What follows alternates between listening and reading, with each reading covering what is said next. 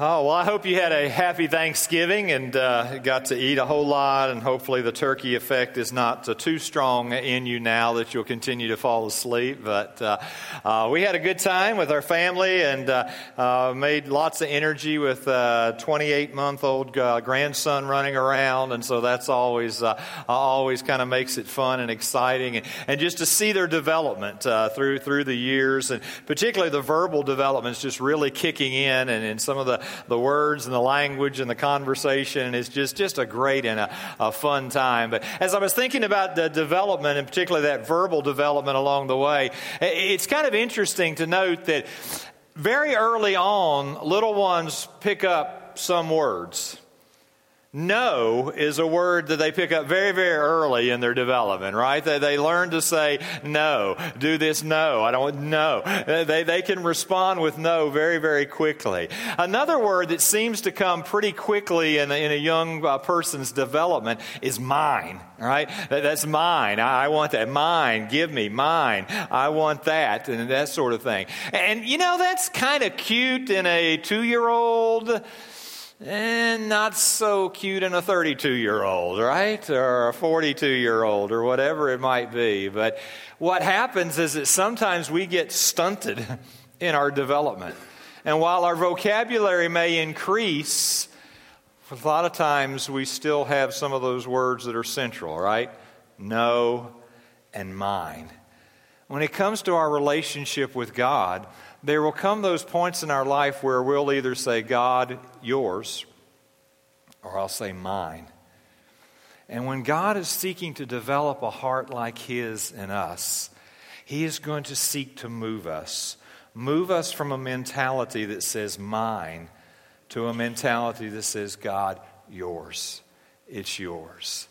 And as uh, we've just kind of continued to learn from the life of David, I, I want us to learn uh, about one facet of that heart he wants to develop in us.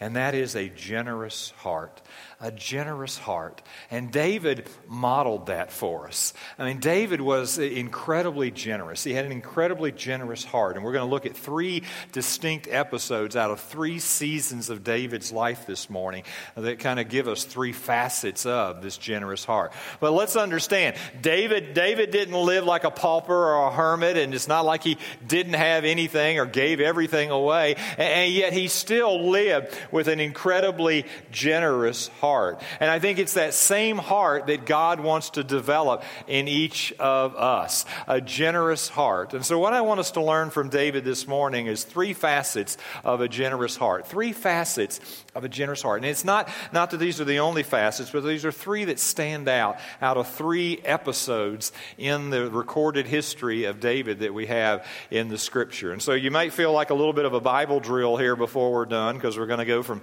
uh, three different books of the Bible here this morning, three books of the Old Testament. But I want us to start in 1 Samuel. 1 Samuel chapter 30, where we see the first facet of a generous heart.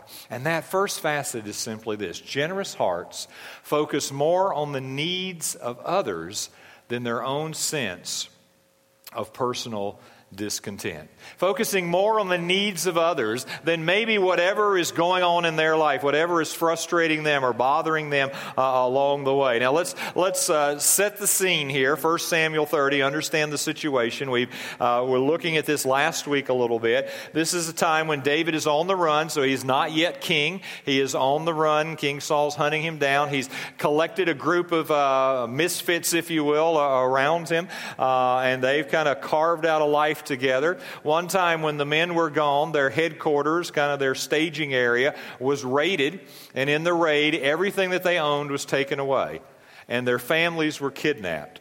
And if you remember, if you were here last week, talked about how uh, they wanted to stone David, they wanted to kill him, they were questioning his leadership, and all of those things. And then David, David goes to the Lord. He goes to the Lord in prayer, and he seeks out the Lord's perspective. And we looked at this a little bit last week. Verse 7, bring me the ephod. And David, in verse 8, inquired of the Lord, Shall I pursue after this band? Shall I overtake them? And he answered them, Pursue, for you shall surely overtake and you shall surely rescue. Now, that, just as an aside here, I want to make one quick observation before we, we dive into the generous heart part, and that is simply this just because God assures the victory, you still have to fight the battle. You still have to fight the battle. David, David sought the Lord, and the Lord said, Pursue them, you're going to overtake them, you're going to win the victory. But that didn't mean David just got to sit back and say, Do it, God. But he still had to pursue. He still had to engage in the battle. He still had to get involved. And by the way, when God asks you to do something, when God even delivers a promise to you, that doesn't mean you don't have to fight. That doesn't mean you don't have to engage. That doesn't mean you don't have to exert energy and effort in pursuit of it. All of that capacity comes from God, but you still have to get after it.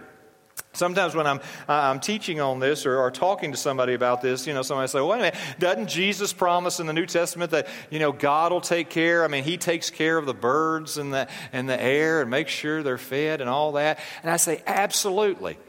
But have you noticed that God doesn't deliver the worms to the nest, right? Have you noticed? I mean, they still got to, somebody's got to leave the nest and go after it, right? And in much the same way, if God is moving in your life, and, and even in this area of generosity, you're still going to have to engage. You're still going to have to get involved in the battle. So as, as, as they pursue, having followed God's direction, they're going to fight the battle. As they're pursuing, what happens is that some of the men are, are weary. They've been going after it long long time. And so they leave some of them with some of the supplies. It's uh, one place along the way. The rest of the men go, engage in the battle, win the victory, bring back all the possessions and all of the goods. Now, this is where you start to see kind of a principle uh, that David lives out. Skip down to verse 21. They've pursued, they've called, they've came, brought back their families and all their goods. Then verse 21. Then David came to the 200 men who had been too exhausted to follow David, who had been left at the brook Besor. And they went out to meet David and to meet the people who were with him. And when David came near to the people, he greeted them. Then all the wicked and worthless fellows among the men who had gone with David said, Because they did not go with us, we will not give them any of the spoil that we have recovered, except that each man may lead away his wife and children and depart. But David said, You shall not do so, my brothers, with what the Lord has given us. He has preserved us and given into our hand the band that came against us. Who would listen to you in this matter? For as his share is who goes down into the battle, so shall his share be who stays by the baggage. They shall share alike. And he made it a statute and a rule for Israel from that day forward to this day. So David says, No, no, no, no. This is not a time for pettiness. This is not a time for selfishness. This is not a time for greed.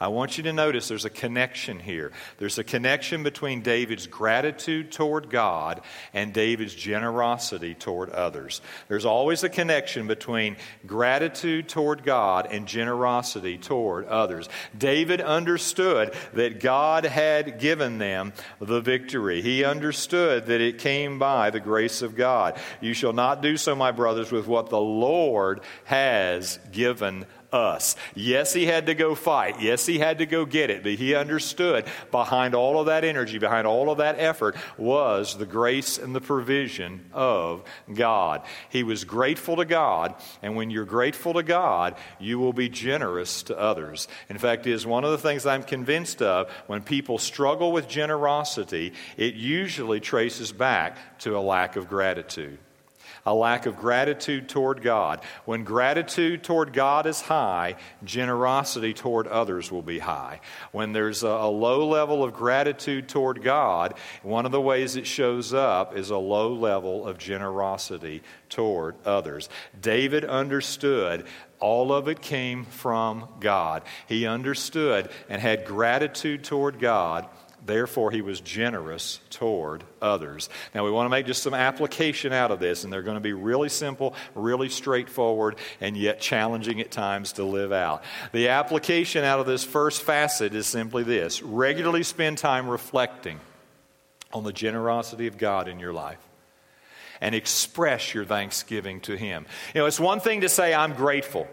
But, but, there's another thing when I actually take time to express that gratitude toward God. In fact, as many folks have found, just the discipline, the habit, the practice of kind of keeping a gratitude journal or just making that part of their prayer time is just listing very specifically God, here are some things that I'm thankful for out of today. Here's some things I'm thankful for uh, out of this past week or whatever it may be. And just try to be as specific as possible. God, I give you thanks for for these things. I reflect upon it and I take time to express my gratitude toward God. But I also need to get a firm grip on the difference between needs and greeds. And isn't it, funny how it happens to us? Uh, what, what we're thankful for today, we feel entitled to tomorrow. Have you ever noticed that? Uh, you know, something's in your life and you are just, oh, this is so wonderful. This is so great. This is so, wow, thank you, God. But then that, that just quickly, quickly shifts into that's kind of the bare minimum I deserve. Right? And, and that continues to escalate if we're not careful through our life. It's been interesting to watch some of the studies, not even necessarily from a spiritual or a religious realm, but just even from a, a socio, uh, a social uh, realm in terms of, of what our perception is of needs and greeds along the way. Uh, so, the, what researchers have concluded, and including Professor Christopher Kaczor at Loyola Marymount, among others, is that regardless of your income level, whether it's 30,000 a year, 60,000 a year, 250,000 a year, a cool million a year, whatever it is, that consistently across all of those income levels, that folks kind of feel that if they just earn 10% more, they would be comfortable that if somehow they could just have like 10% more, they would be comfortable. And of course, what the research shows is that maybe over a course of a couple years they get there, but they're still not comfortable. They're still not satisfied. Let me read uh, Professor Kaczor's report. Uh, when they do get to that 10%, which typically happens over the course of a few years, they want just another 10% and so on ad infinitum. This reality prompted British psychoanalyst Joan Riviere to make the following observation By its very nature, greed is endless and never satisfied. And by being a form of the impulse to live, it ceases only with death. Only with death. We'll never get a grip on the difference between needs and greeds if we always think 10% more. That's why gratitude to God is so essential. Gratitude to God and generosity toward others is vitally connected. One person put it this way It's a rare person who, when his cup frequently runneth over, can thank God instead of complaining about the limited size of his mug. I like that. I like that. Because what I know is what's happened in our life, what's happened probably in yours along the way. You know, maybe you think about you get that house, your first house, and it's oh, you're wonderful and it's excited, and then you start filling it up with stuff, and then all of a sudden, somewhere along the way, it dawns on you we don't have enough room for our stuff, right? Uh, so what do we do? Instead of being thankful, God, our cup runneth over, we say, we need a bigger house. we need storage. We need, we, we need something, right? We, and there's always something more. Gratitude toward God helps us to keep in check that never ending sense of more and frees our heart to be generous along the way. The first facet is that connection between gratitude and generosity. The second facet of a generous heart is that generous hearts look for opportunities to give and not just to get. Generous hearts are proactive. They're looking for opportunities to give and not just to get. Let me get you to, to flip over one more book into 2 Samuel. 2 Samuel chapter 9, different season now in David's life. He's no longer on the run, but now he is the king. And the kingdom is becoming consolidated. And as he makes his way uh, there into, into Jerusalem and all the victories that have been won and, and kind of this establishment of power. And then chapter 9 of 2 Samuel opens up with these words David's just come to power. He's kind of consolidated this power. I mean, finally, goal achieved. And what is one of the first things he does? Verse 1 And David said, is there still anyone left of the house of Saul that I may show him kindness for Jonathan's sake? What is the first thing he's doing? He's looking for a way to give. He's looking for a way to express gratitude and generosity, particularly to somebody from the house of Jonathan, this beloved friend who has meant so much to him. If you skip down, to verse 6, that one is discovered Mephibosheth. And Mephibosheth, the son of Jonathan, son of Saul, came to David and fell on his face and paid homage. And David said, Mephibosheth. And he answered, Behold, I am your servant. And David said to him, Do not fear, for I will show you kindness for the sake of your father Jonathan, and I will restore to you all the land of Saul your father, and you shall eat at my table always. And he paid homage and said, What is your servant that I should show regard for, that you should show regard for a dead dog such as I. And then he goes on to explain to the servant of Saul that they are to take care of the land uh, for Mephibosheth, who is going to always eat at the king's table. Now, what is David doing here? Out of, out of the gratitude for all that God's done for him, he is proactively seeking ways to be generous. He is looking for somebody to be generous toward. What David discovered and what many of you discovered is that while we can make a living by what we get, we make a life by what we give. We, we, we have to make a living, and we do, and you work hard at that. And many of you work incredibly hard and are incredibly successful at that. And that's a good thing. That's part of God's uh, creation design. Work was a part of God's creation design before the fall ever came about. While, while we make a living by what we get, we make a life by what we give. And those who operate out of a generous heart have discovered uh, the, the, the joy of giving. They have discovered that their real life comes comes not just from getting, but from giving. And when I give, whether it's my time, whether it's talent, whether it's treasure, whatever, however you want to categorize those things, what I'm really giving is I'm giving a piece of myself. And when I'm giving in that way, my heart is being shaped and being reflective of the heart of God. One of the beloved scriptures that probably many of us know, John 3:16, for God so loved the world that he gave, that he gave that love gives. A heart like God's gives. It gives time, it gives talent, it gives treasure, it gives ourself away to others. Now, there's, there's some real easy application out of this, obviously, and that is just to, to, to kind of look. Just regularly look for ways to give yourself away to others. And here's the hint it's even more fun when you do it in secret. And I'm not saying it always has to be in secret, but I'm saying there is something about when I begin to kind of set my life to begin to say, how can I give? How can I, how can I add value? How can I, how can I help lift somebody up? How can I invest in or pour into or contribute to somebody's life today? When I begin to, to set my life and set my mind on a regular basis to look for ways to give myself away to others, it begins to change my life and shape my heart. It begins to help me to experience not just a living, but to really experience a life. And when you get to do some of those things in secret, I mean, it, it's off the charts to be able to give and nobody knows. Nobody knows. You and God know.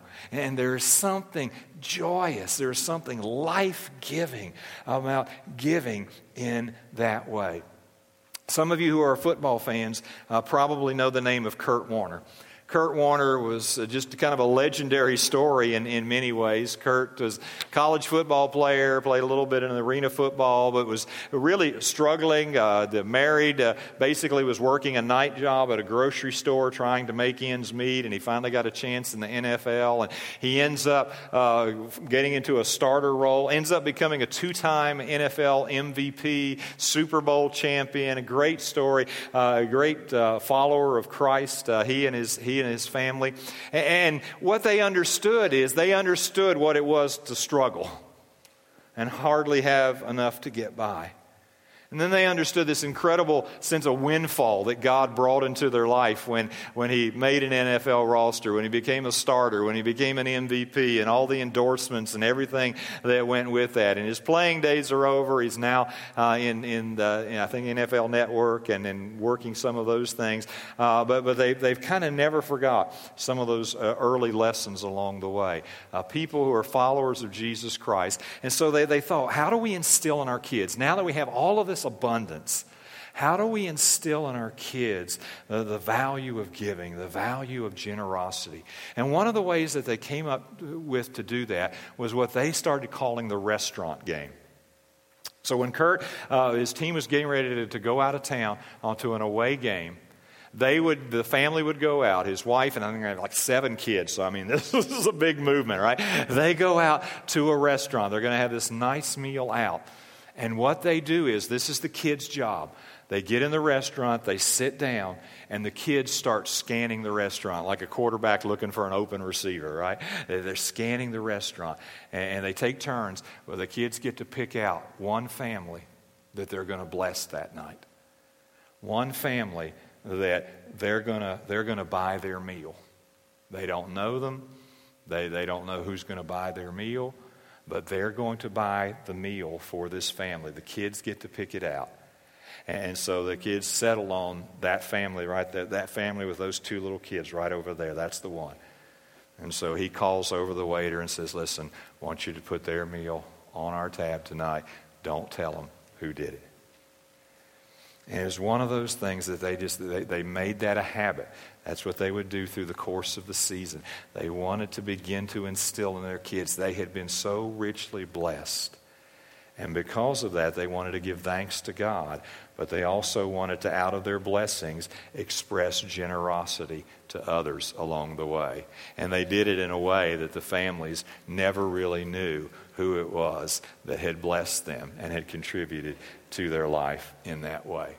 Now, I, don't know if you want to play a restaurant game, but you can come up with something. Something to say, how can I regularly look for ways to give myself to others? How can I give? How can I give in ways that even nobody except perhaps uh, God and I will know about it along the way? Folks that live with a generous heart have come to understand that while we make a living by what we get, we make a life by what we give. Which leads to the third facet of giving and a generous heart that I want us to understand from David. And that is that generous hearts increasingly find their joy in giving.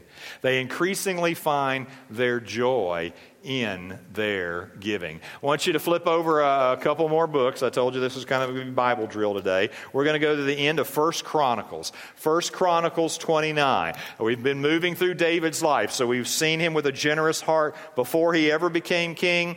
We see him as a generous with a generous heart as he begins to be the king of this consolidated kingdom. And now in First Chronicles 29, we're coming toward the end of David's life. And David had this desire to build the temple for God. But God said, That's not your assignment. It's going to be your son Solomon's assignment. Uh, so David tried to do everything he could to make preparations for the building of the temple. And that's what you find happening in, in 1 Chronicles 29. You find this, this preparation for the temple. And as part of that preparation, you find something that, that David understood. And David understood that all this stuff, all of these vast wealth that now he had accumulated as king, it wasn't his. He understood it's not my stuff. It comes from God, it belongs to God. I just get to manage it or steward it for a while. First Chronicles 29 Skip down to verse 10 as David is praying in the assembly. Therefore, David blessed the Lord in the presence of all the assembly. And David said, Blessed are you, O Lord, the God of Israel, our Father, forever and ever. Yours, O Lord, is the greatness and the power and the glory and the victory and the majesty. For all that is in the heavens and in the earth is yours. Yours is the kingdom, O Lord, and you are exalted as head above all. Both riches and honor come from you, and you rule over all. In your hand are power and might and in your hand it is to make great and to give strength to all. And now we thank you, our God, and praise your glorious name. But who am I? And what is my people that we should be able thus to offer willingly? For all things come from you, and of your own have we given you. God, you are the sovereign. You are the creator. It all belongs to you, heaven and earth. Everything that we have, everything that we give is actually just, it, we're just giving your stuff back to you. You've just entrusted us to us for a while, and it's not even ours. It all belongs to you. See, here's why some of us struggle to have a generous heart it's because we think it's our stuff. We think it's ours. I mean, my name's on the mortgage, or my name's on the car title, or whatever it is. But, but biblical understanding is that it all comes from God. It all comes from Him. I just get to manage it for a season. I don't know if that season is going to be 50 years or 70 years or 100 years or whatever it is. It's just going to be a season. And then I'm not going to manage it anymore. It comes from Him by His grace, by His mercy. Gratitude to God, generosity toward others. He had this perspective that it all belonged to God. And then out of that, there is this, this incredible display of generosity. And, and time doesn't permit us to go through all of this, what a rich chapter this is. But I want, I want you just to note three quick observations about the giving in this chapter, the generosity in this chapter. And the first thing I want you to know, we've already been talking about, it was joyous.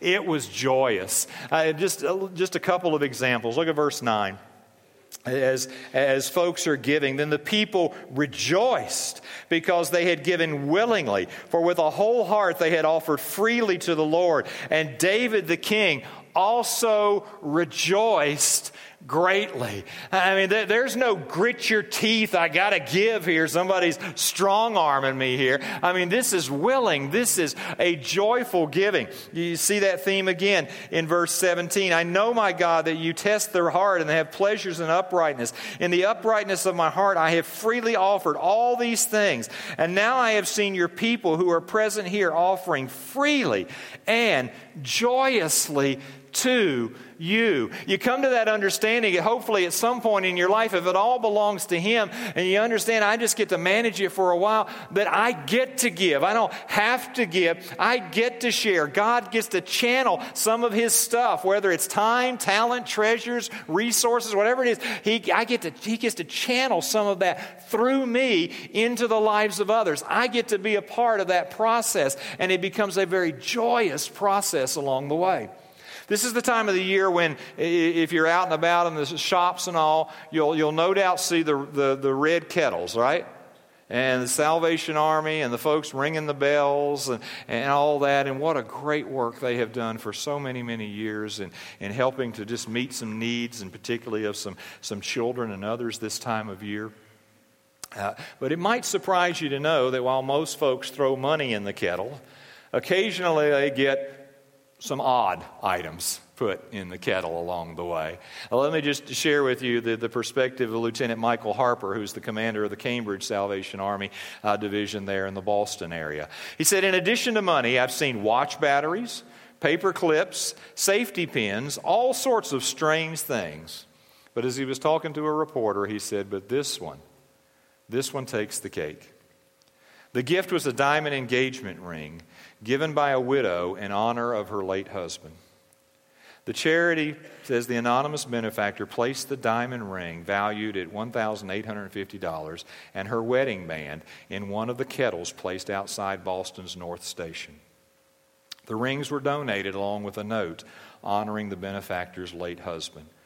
Here are her words I've dropped my wedding ring in your red kettle, knowing that the money from its sale will buy toys for needy children, the woman wrote. In all seasons, my husband was a giver. I especially remember his joy, his joy in giving at Christmas time, especially to those in need. And to honor his memory, I donate this ring. Well, someone heard that story. And when the rings were sold a few days later, they didn't sell for $1,850. They sold for $21,000, 11 times their appraised value because somebody else wanted to get in on the joy of giving. When God begins to nurture a generous heart in you, you don't grit your teeth and give. You don't give begrudgingly.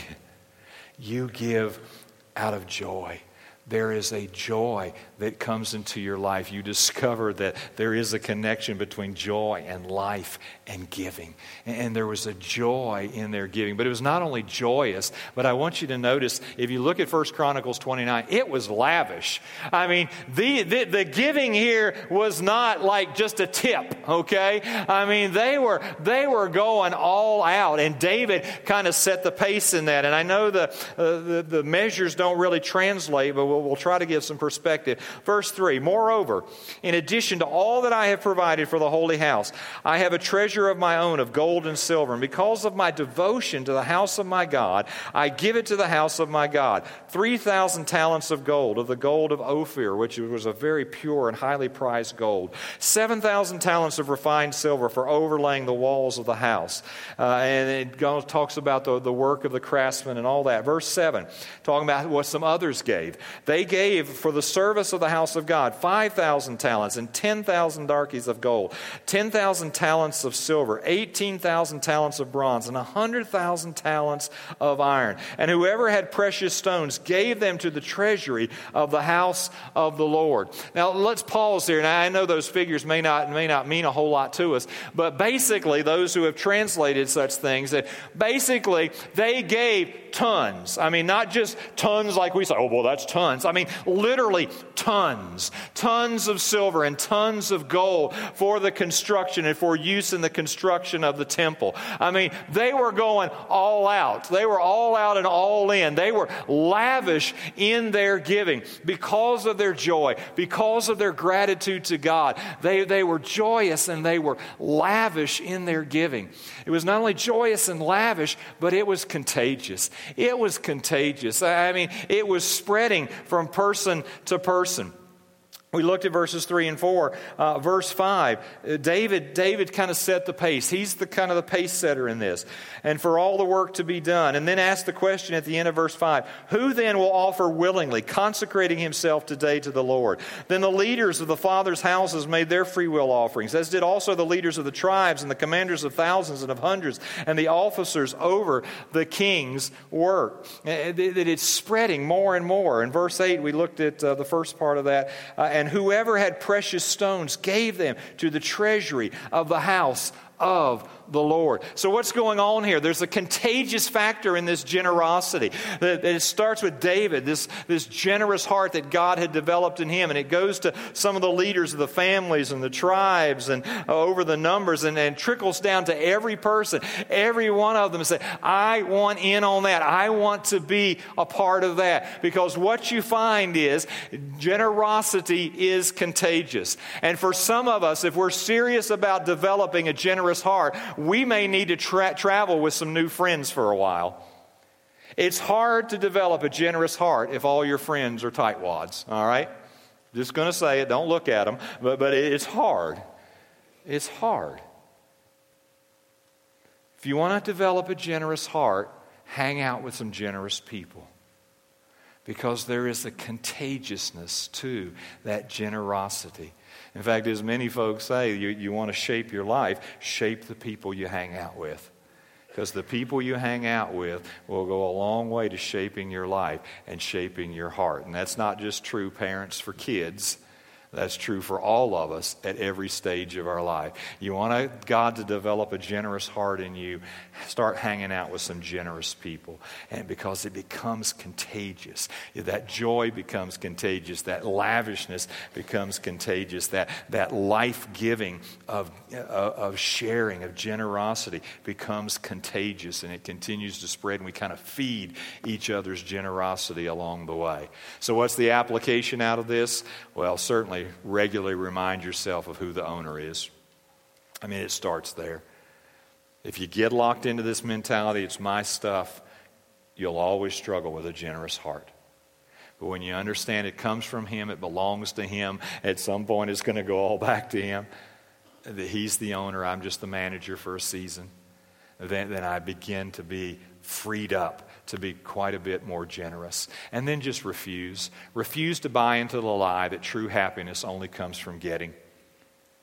You may be happy. I mean, you know this. You know this. You've seen this in your life. You've seen this in your kid's life. This toy that you just can't wait to have, and you unwrap it on Christmas morning, and it just brings you such happiness. And maybe that happiness will last till New Year's, right? And then it's kind of like, what's next? Or I'm bored, or it's not as cool as I thought it was, or it broke, or whatever it is. And, and to come to understand that, Lord, it's not just about happiness and getting, but it's about the joy. It's about the joy of giving, it's about the joy of generosity uh, along the way. See, generosity will mark a heart like God's. That if I have a heart like God's, it will be a generous heart. You want to know if you are developing a heart like God's? Check your generosity factor. The more your heart is like God's, the more generous you will be. And that's not just with your finances, but it certainly includes resources, but includes the, just the generosity of, of your entire life. The more generous you are, that may be one of the things that indicates God's shaping my heart like His. I read a story several years ago. It's just one of those stories that kind of makes you smile, and, and maybe you need a, a smile after you did some Black Friday shopping or something. I don't know. But let me just read it to you. There once was a little boy who wanted to meet God. He knew it was a long trip to where God lived, so he packed his suitcase with Twinkies and a six pack of root beer. Because, I mean, you got to have stuff for the journey, right? Started on his journey. When he'd gone about three blocks, he met an old man. He was sitting in the park just staring at some pigeons. The boy sat down next to him and opened his suitcase. He was about to take a drink from his root beer when he noticed that the old man looked hungry. So he offered him a Twinkie. He gratefully accepted it and smiled at him. His smile was so incredible that the boy wanted to see it again. So he offered him a root beer. And once again, he smiled at him. The boy was delighted. They sat there all afternoon, eating and smiling. But they never said a word. As it grew dark, the boy realized how tired he was, and he got up to leave. But before he had gone more than a few steps, he turned around, ran back to the old man, and gave him a hug. The old man gave him his biggest smile ever. When the boy opened the door to his own house a short time later, his mother was surprised by the look of joy on his face. She asked him, What did you do today that made you so happy? He replied, I had lunch with God. But before his mother could respond, he added, You know what? He's got the most beautiful smile I've ever seen. Meanwhile, the old man, also radiant with joy, returned to his home. His son was stunned by the look of peace on his face, and he asked, Father, what did you do today that made you so happy? He replied, I ate Twinkies in the park with God. Before his son could respond, he added, And you know what? He's much younger than I expected him to be. Could it be that too often we underestimate the power of a touch, a smile, a kind word, a listening ear, an honest compliment, are the smallest act of caring, all of which have the potential to turn a life around, all of which have the potential to bring incredible joy into our own lives. Could it be that as God wants to develop a heart like His in you, He's going to send somebody across your path? Somebody that needs to encounter a generous heart. Somebody that needs a touch, a smile, a resource, Somebody that needs you to be a conduit of God's joy, of God's giving into their life. Generosity will always mark a heart like God's. But don't ever miss the connection. Gratitude toward God develops generosity toward others. Keep increasing the gratitude you express to God Watch Him increase your capacity for generosity. Begin to look around you to see, God, who do you want to touch through me today. And you might be surprised the people that you see and the circumstances that He opens up before you. And what you may discover along the way is that while you might make a good living by what you get, you'll make a great life by what you give. And so, this is what I want us to do this morning. We're just going to take a few moments and we're going to just express some gratitude toward God. And I'm just going to encourage you just to engage in this, not just to sit here for a couple minutes, but to engage in this. And there in your note taking guide, that box making it personal, I'm just going to encourage you to spend a few moments expressing gratitude toward God for his many blessings in your life. Just take out a pen, a pencil, whatever you got, and just, again, this is just between you and God, but just, we're just going to write out some of those things. Just, God, thank you for, thank you for, thank you for. And then just begin to think about what would it look like? What would it look like over these next few days and weeks for me to ramp up the generosity factor in my life? What are some specific next steps that I could take that might help break the grip of greed and cultivate a heart of generosity? But as you think about expressing gratitude, I'm just going to encourage you today don't, don't just think about the big things, but think about the everyday things. Let me give you one example 23,000. It said that the average person will take 23,000 breaths in the course of a day. And probably none of us spent a lot of time this past week thinking about 23,000 breaths a day, right? But if you begin to study all that is involved physiologically of breathing, it is a marvel. I mean, just that thing that happens 23,000 times a day without you consciously thinking about it, to remove carbon dioxide from you, to uh, get oxygen in and circulate it throughout your body, it is an incredible thing that we just take for granted 23,000 times every single day. And so here's the encouragement as you make your list, don't just say, God, thank you for those moments that take your breath away. I mean, those fine. But also say, God, thank you for those everyday breaths that I get to take and too often take for granted. Let me pray, and you write that list, and then we're just going to bring some music to bear right in behind you as you list. Father, we are a blessed, blessed people. As David prayed, Father, who are we? Who are we individually? Who are we as a people that you have blessed us so? and not just materially, but on and on and on and on the list goes. And so, Father, I just I just ask right now, would you just be, would you just graciously prompt in us a spirit of gratitude? And out of that spirit of gratitude, as we just spend these next two moments just, just saying, God, thank you for, thank you for, would you just increase in us a heart of generosity? As you just now sit before the Lord, would you just continue to list out, thank you, God, for? Let's do it together.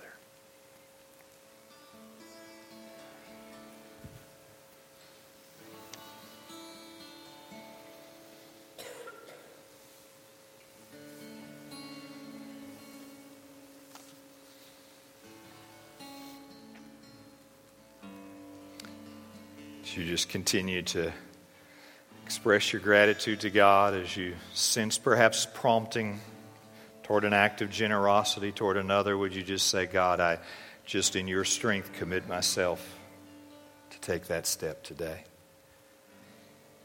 For some of you today, perhaps before you leave this room, you might need to make your way to the Connect room today. Perhaps today is the day that you need to talk with someone about how to, what it means to become a follower of Jesus Christ. Part of your next step of obedience may be to stand with Christ and the waters of baptism as testimony of your faith or to connect with this church.